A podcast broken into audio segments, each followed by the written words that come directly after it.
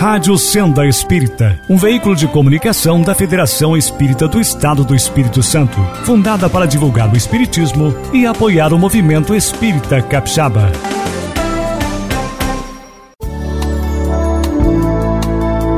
Você acompanha a partir de agora o programa Elo Invisível, conversando sobre mediunidade em todas as dimensões. Prezado ouvinte da Rádio Centro Espírita, é um prazer estarmos aqui novamente com você na audiência do nosso programa Elo Invisível. Eu sou Eliomar Borgo Cipriano. Eu sou Cristina Soneguete Simon. E nós somos integrantes do Departamento de Orientação Mediúnica da Federação Espírita do Estado do Espírito Santo. O nosso programa Elo Invisível trata do assunto mediunidade. E nós estamos numa sequência que a Cristina vai colocar para nós aí hoje. Entre vivos e vivos, entre mundos e planos, entre nós e os que foram e que ainda amamos. Rádio Senda Espírita, conectando você com os caminhos do bem. Você está ligado na Rádio Senda Espírita, sua sintonia com o Espiritismo. Continue ouvindo o programa Elo Invisível. Nós achávamos que terminaríamos o capítulo 16 em um programa só. Uhum. Mas vamos continuar. Nós vamos estudar, vamos, nós vamos continuar no capítulo 16, a palavra do companheiro. No subtítulo As esquecidas virtudes da iluminação interior. Bittencourt Sampaio fala para irmão Jacó: Lamentas não possuir, por enquanto, mais amplo desenvolvimento da luz interna. Contudo, qualquer desalento de nossa parte no esforço salvador significa reação indébita de nossa vontade caprichosa contra os soberanos e justos desígnios de cima. Não nos detenhamos para examinar a exiguidade dos nossos recursos. Dilatemo-los utilizando as possibilidades que Jesus nos confiou. Nas tropelias da agitação carnal, quase sempre nos esquecemos das virtudes suscetíveis de serem encontradas nos trilhos apagados e anônimos do vale.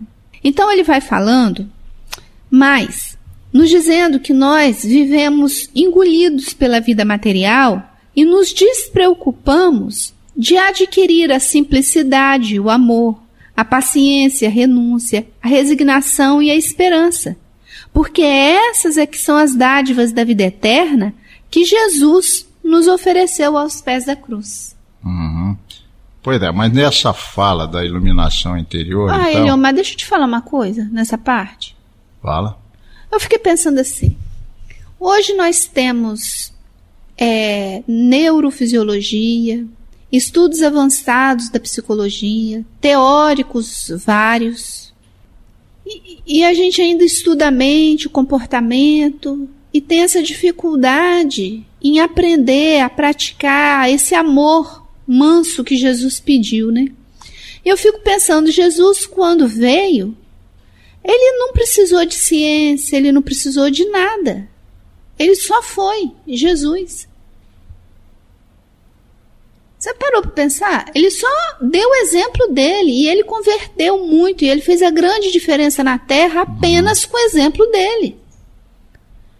E nós hoje, com todo esse conhecimento, com todo esse recurso, ainda encontramos uma necessidade tremenda de ficarmos intelectualizando e praticando pouco, né? Veja bem, o mundo, né, do jeito que a gente é colocado nele, primeiro que a gente, quando vem ao mundo, ninguém dá um manual para ninguém, né? Ninguém tem um manual de como fazer. Então você vai vivendo e vai aprendendo, vai levando, né, aqueles reveses naturais da vida e vai ajustando. Então, ele fala de uma coisa aqui que geralmente passa despercebido de nós. Eu digo olhando para mim. Para que, que você se preparou na vida realmente? Isso. Você não pensa nas coisas pequenas. Você pensa nas coisas grandes, ou grandes que você acha que são grandes. É a profissão, é o destaque, é a riqueza, é isso, é aquilo. E não percebe que no dever cumprido, como ele fala aqui, pequeno é que às vezes está a diferença. Aí ele chamou a atenção, mas ele é muito sutil, o Bittencourt, porque é um espírito muito elevado. Ele está falando para o nosso amigo o seguinte: você está preocupado com a luz interior? A luz interior ela se acende em coisas que às vezes você nunca deu atenção. É isso, Leon. Nas coisas lá pequenas é, é, que elas é que elas realmente se acendem.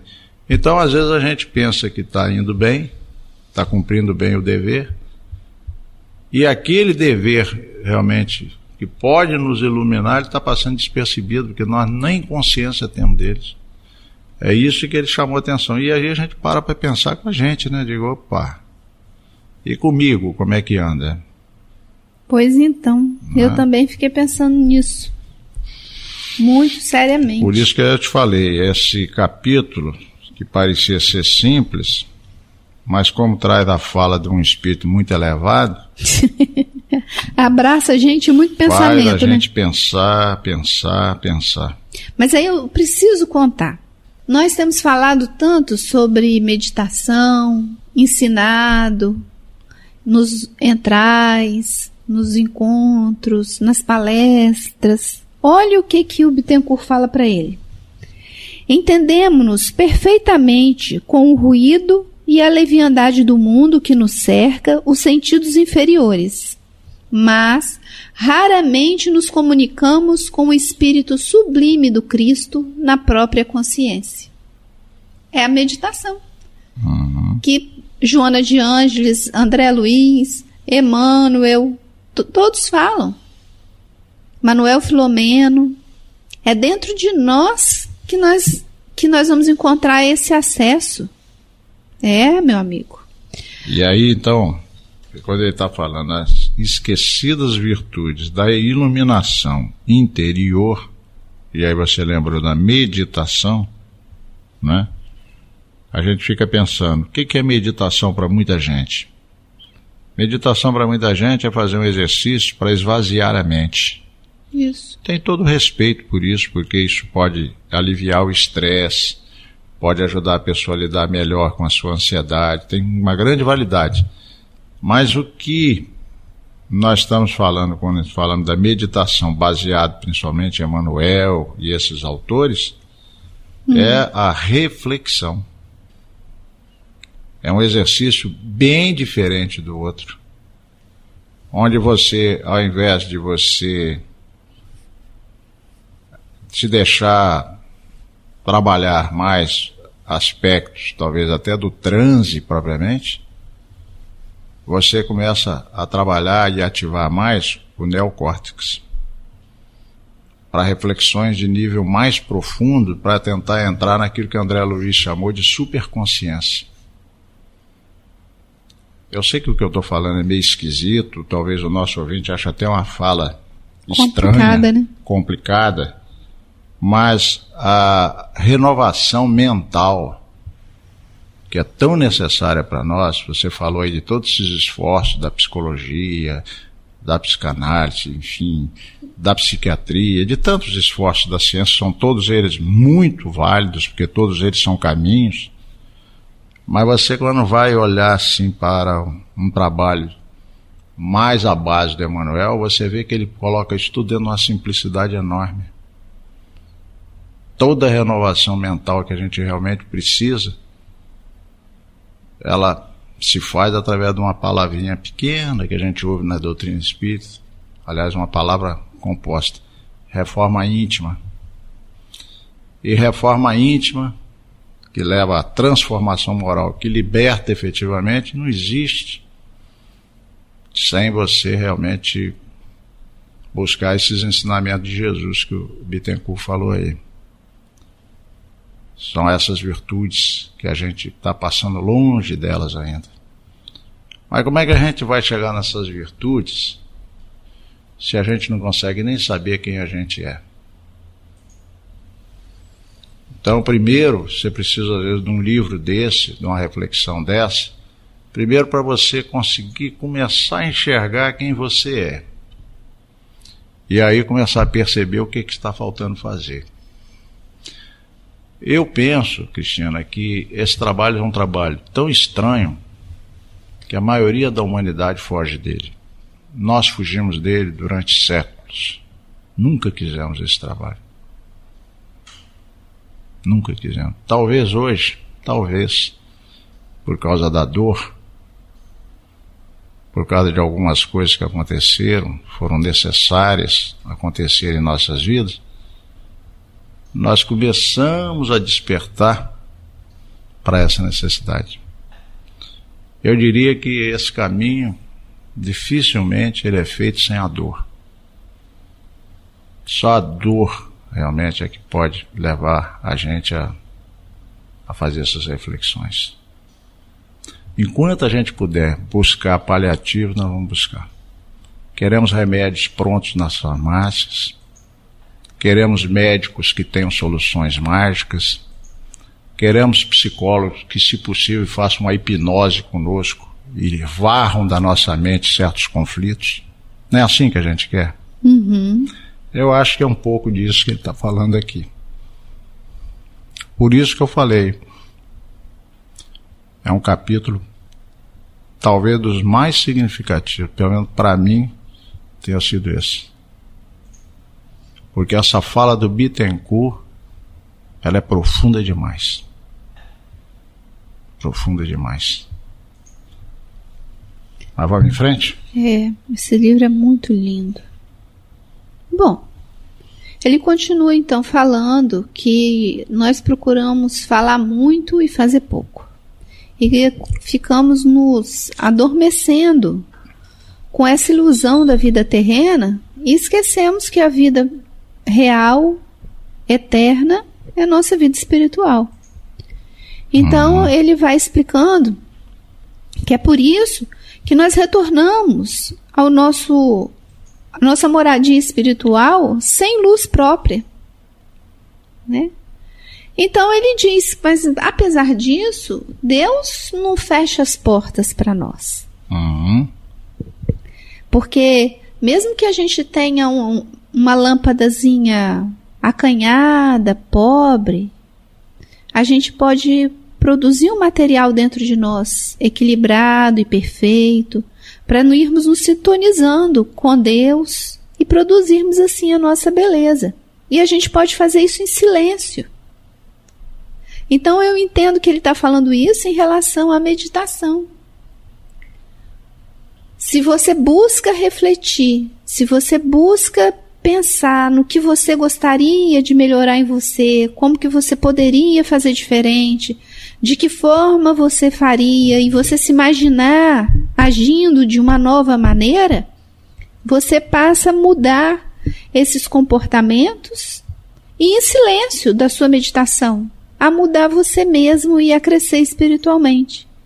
Então ele é muito, muito bonito quando ele fala, né? Aí ele diz: renovemos-nos assim, aprimorando as nossas possibilidades interiores, para que nos comuniquemos com o supremo doador da vida através dos fios invisíveis de amor que o ligam com o universo infinito. E aí ele diz: Olha, Jacó, mesmo assim, aqui do lado de cá, você também vai encontrar atritos, conflitos entre os seus colegas de trabalho. Uhum. Com certeza. Porque é nesses atritos que temos uns com os outros que nós vamos acendendo essa luz nossa. Porque é aí que nós percebemos qual comportamento nós precisamos melhorar. É apenas convivendo. Uhum. Aí ele diz: Deixa, Jacó, que rujam tempestades do mundo, esquece as recordações violentas do passado, emergem do homem velho e caminha para o alto. Irradiar-se-á então tua luz brilhante e pura. Amemos o trabalho transformador. A vida nada deve aos inúteis. É, você viu que ele bateu forte aí. Quer dizer, não adianta você, para você fazer essa iluminação interior, você ficar também só na meditação. Não. Você tem que dali partir para o trabalho, para trabalho. ação. Sem o trabalho, não vai. Mas a gente vai dentro do que a gente puder fazer. Eu estava pensando aqui, quando ele falou ainda desse renovemos-nos, assim aprimorando as nossas possibilidades interiores para que nos comuniquemos com o Supremo Doador da vida. Uhum. Aí eu fiquei pensando, quando eu li isso aqui, fiquei pensando, engraçado. Eu não sei se acontece com outras pessoas, mas mesmo comigo. Eu gostaria tanto de identificar Deus na natureza, porque Kardec fala que Deus não se mostra, Deus se revela. É. E ele então se revela através de quê? Da sua obra. A natureza é obra divina. Então eu tenho feito assim, tentado fazer um esforço assim para ver se eu consigo ver Deus na natureza. Tenho feito um esforço. E aí eu começo a compreender por que que o sujeito é materialista. Eu hoje eu tenho mais compreensão de uma pessoa materialista. Porque você realmente sentir Deus é um trabalho interno muito grande. Sem esse trabalho, você não chega lá. Então você vê um cientista buscando através da ciência dele, às vezes até meritoriamente, encontrar Deus e não encontra, porque através do intelectualismo ou da intelectualidade você não chega lá. Ele fala aqui, ó, renovemos-nos assim, aprimorando nossas possibilidades interiores. Quer dizer que se nós não trabalharmos nossas possibilidades interiores, nós não vamos sentir Deus. Pelo menos é o que eu entendi dessa frase. Pois é, no próximo capítulo, ele deixa bem claro o que, que é o intelecto e o que, que é o campo do sentimento. Não é? Bem claro. Aí você começa a entender Puxa, por que, que aquele cientista que estuda o universo, o cara tem um conhecimento de física incrível, por que, que ele é ateu? Ou ele é um biólogo que conhece tão profundamente a intimidade do corpo humano, a da célula, por que, que ele é ateu? Né? O que, que falta? É. Aí eu lembrava, até ontem quando estava lendo esse capítulo, lembrava, o Einstein dizia o seguinte, que quanto mais ele estudava o universo, mais ele entendia Deus. Então não era só a ciência que estava falando ali. Tinha uma sensibilidade nele, alguma coisa, né, diferente. Porque um outro cientista faz o mesmo caminho e se justifica completamente na sua descrença. Então o que que falta? Acredito que é o que ele diz atrás, né? São os espíritos que são mais endurecidos. São os espíritos que são rudes nos sentimentos. Isso aí. Porque a gente pode desenvolver uma inteligência primorosa e no campo das emoções continuar muito ignorante. Isso aí. E é por isso que aquelas duas asas da moral e da inteligência Uhum. funcionam desse jeito. São É. dois campos de trabalho diferentes que nós temos que nos preocupar. E aliás, o Emanuel prefere chamar a moral ali nesse caso de amor, né? A asa dele, Mas não chama é melhor, amor. né? No campo das emoções, É amor. isso aí. Se você ficar só com a asa da intelectualidade, você não chega lá. Pois é. Mas aí o Bittencourt Sampaio passa a conversar naturalmente com todos eles e vai conversar com Guion sobre o evangelismo no Brasil, as dificuldades do mundo moderno. E mais quatro entidades ligadas a ele se materializam em figuras lindíssimas, abraçam ao Jacó e cantam com as crianças um hino, hino lindo consagrado a Jesus. E eles começam a conversar sobre os espíritos fanatizados no mal, os sofredores desencarnados, pensando em recursos novos para esclarecê-los, ampará-los, orientá-los, sempre com projetos de renovação. E o Jacó estava lá muito emocionado, mas chegou a hora do Bittencourt Sampaio ir embora. Eles se despediram. E na hora que ele se despediu, Eu achei isso aqui lindíssimo. Eu vou até ler para vocês, porque eu achei muito lindo. Olha bem. Quando Bittencourt Sampaio e os dele se despediram, num deslumbramento de júbilo, senti o princípio de uma revolução interior de profundas consequências em meu futuro. Perdera momentaneamente a curiosidade doentia que me orientara até ali. A claridade dos outros acentuara-me a obscuridade. Minha inquietação característica centralizara-se. Por que avançar no conhecimento cerebral de alma às escuras? Cabia-me mudar de rumo. Na realidade, fora agraciado pela benevolência de muitos amigos que me rodeavam o espírito de atenção e ternura. Mas, nos recessos de meu ser, jaziam os sinais de minha inadaptação ao reino do Senhor, que eu ambicionava servir, antes de estendê-lo aos outros.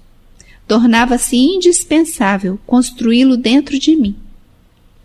Embora a beleza inesquecível daquela noite de amor, as graças recebidas confirmavam-me no fundo as primeiras impressões de que eu não passava de um mendigo de luz. E é isso que nós estamos falando, né? Uhum. Ele era um homem de poder, de decisão, é, liderava muitas pessoas. Muitas pessoas queriam agradecê-lo e, e eram agradáveis a ele porque lhe deviam favores. E ele viveu nessa roda viva, fazendo muito bem, mas ele era o chefe. Ele mandava. E agora ele descobre que faltava alguma coisa. Faltava alguma coisa, mas o que eu acho bonito é assim. É, ele fez bem a vida dele. Ele Com caminhou certeza. bem, ele cresceu. Com certeza. Foi, foi uma encarnação muito proveitosa para ele. Com certeza. Então agora ele vai continuar aprendendo.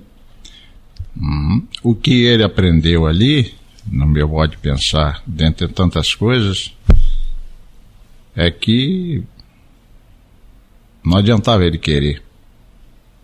Não. Não adiantava ele desejar. Não.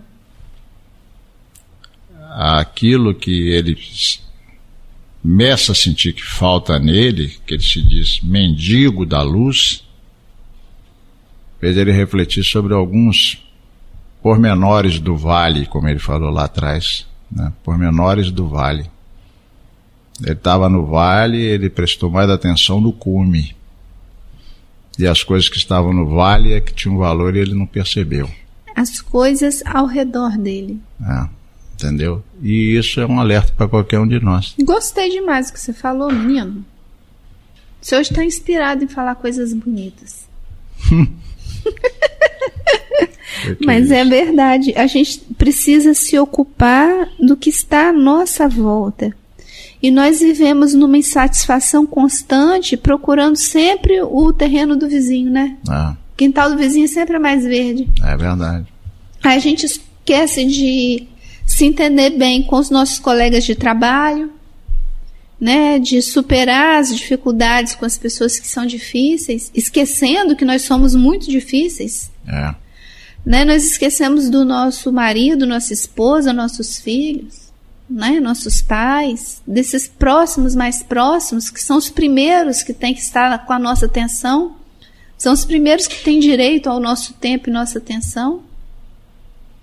E aí nós ficamos. Eu fiquei pensando, sabe o que, Cristina? Hum. É aquela história: você está na sua casa, sua esposa, seus filhos, seu conforto, acha que está fazendo alguma coisa e talvez no dia que você desencarnar você descubra que a empregada doméstica sua está muito mais na frente que você. Tá? Enquanto ela estava lá naquela coisa humilde, ela estava fazendo aquilo que você não tem a menor possibilidade de fazer ainda. E aí você, o dia que chegar do lado de lá, você está sem luz e essa criatura aparece para te socorrer cheia de luz.